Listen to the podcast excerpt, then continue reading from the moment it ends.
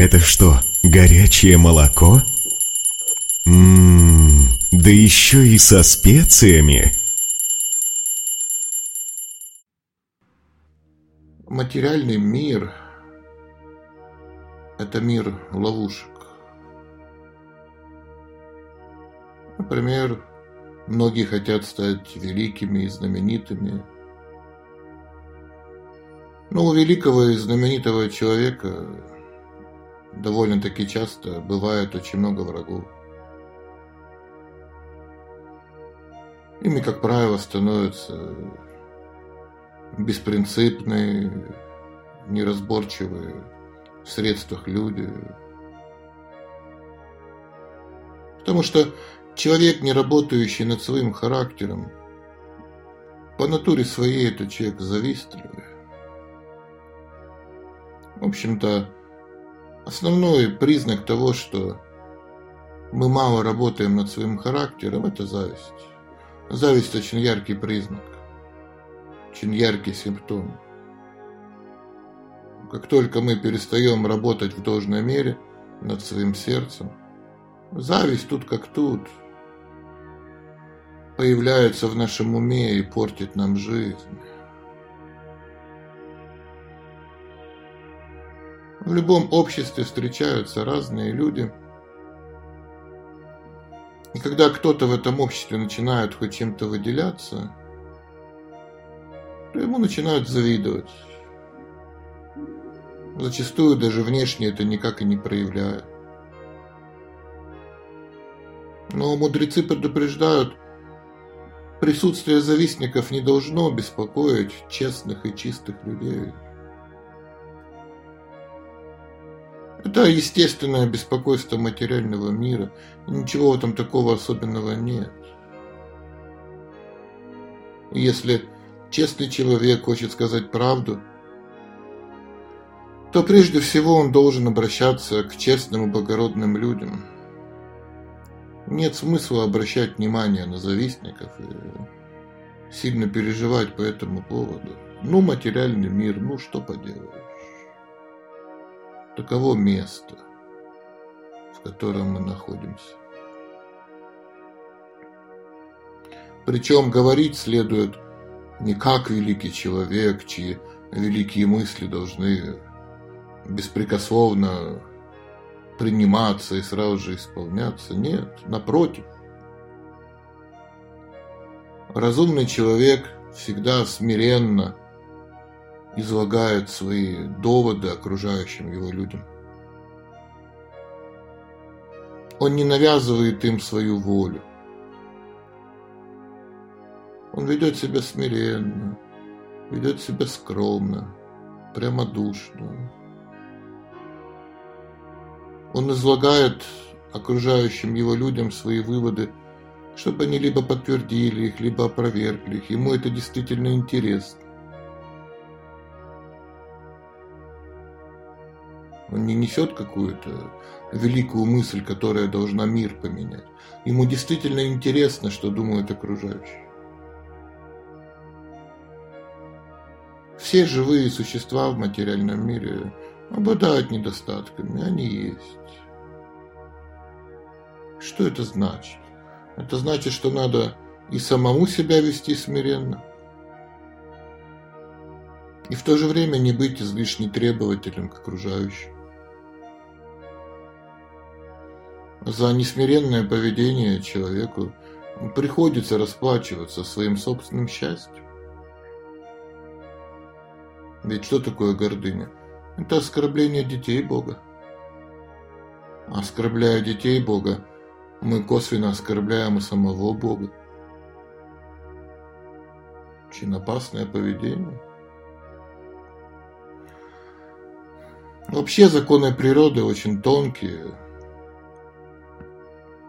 Например, человек, принимающий пищу там, где совершаются грехи, берет на себя часть последствий этих грехов.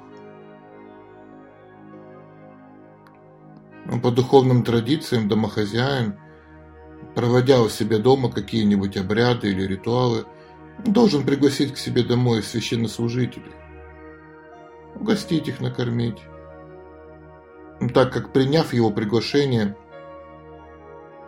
служители Бога избавляют домохозяина от последствий его греховной деятельности. Однако заботящийся о своей чистоте священник не обязан принимать любые приглашения налево и направо. Хотя, разумеется, ничто не мешает ему посещать дома, в которых гостям раздается освященная пища. Ведь такая пища чиста по определению. Есть много аналогичных законов, которые ну, практически неизвестны современным людям. И нарушая их, человек чувствует приближение плохой кармы. Вот это явление сейчас принято называть депрессией. Но что такое депрессия? Это просто ожидание наказания на домашнем аресте.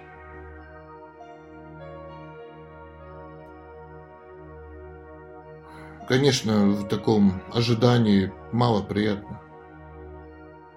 Ты вроде бы еще дома, но понимаешь, что наказание неминуемо. И вот именно так и чувствует себя современный человек, который постоянно нарушает законы мироздания.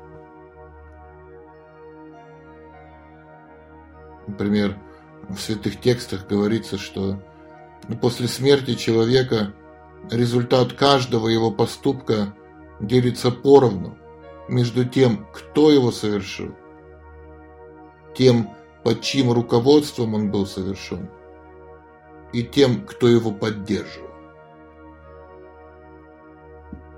Так что вот они, три важных момента нашей деятельности, в которых решается наша судьба. Мы сами должны не совершать грязные поступки. Мы должны следить за тем, чтобы наши подчиненные не совершали грязные поступки. И мы не должны поддерживать никакие грязные или подозрительные действия.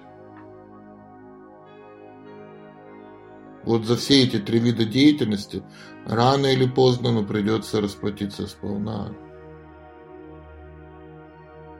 В этом чистота жизнедеятельности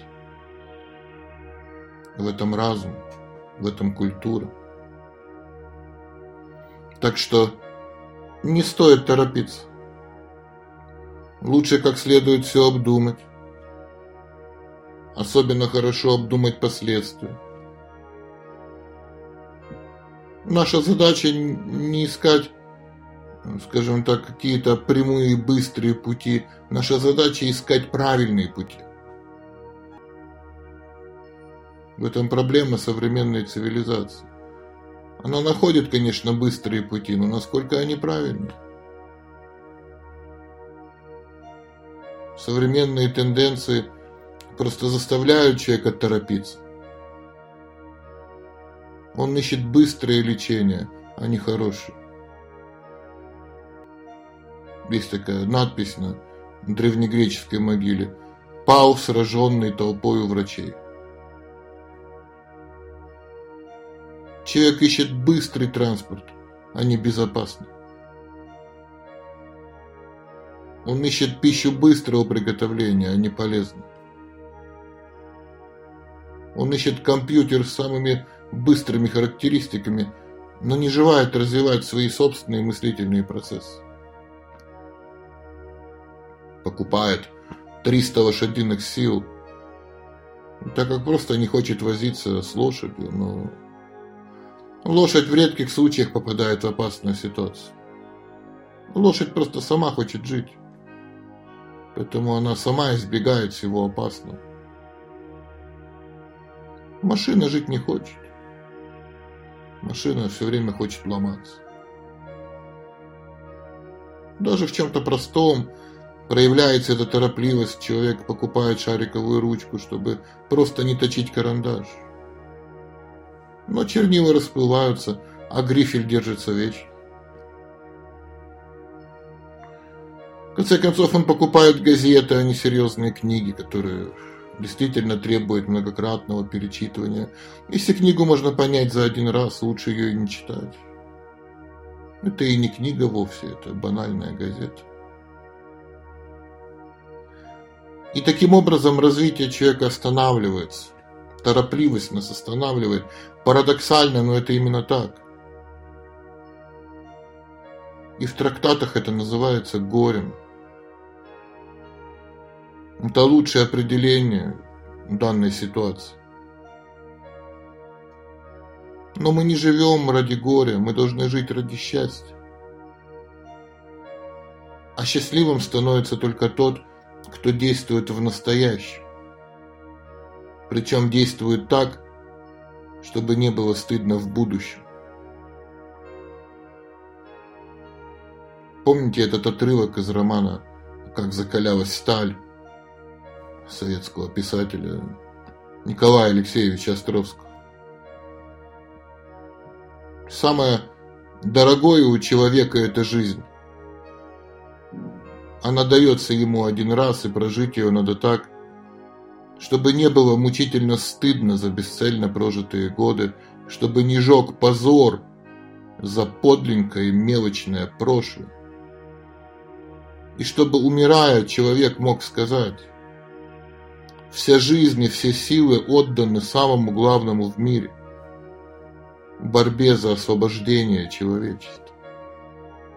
И надо спешить жить. Ведь нелепая болезнь или какая-либо трагическая случайность могут прервать ее. Охваченный этими мыслями, Корчагин ушел с братского кладбища. Такое кладбище сейчас представляет из себя наша цивилизация. Человек просто убивает себя некультурным, неразумным поведением. Фактически живет как мертвец. Жизни никакой нет. Цели жизни нет. Понимания жизни нет. Отношения мертвые. Пища мертвая. Разум мертвый. Необходимо научиться жизни, вспомнить, что такое жизнь.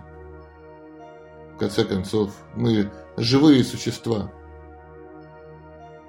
а значит должны не просто жить, а жить с пользой, жить счастливо,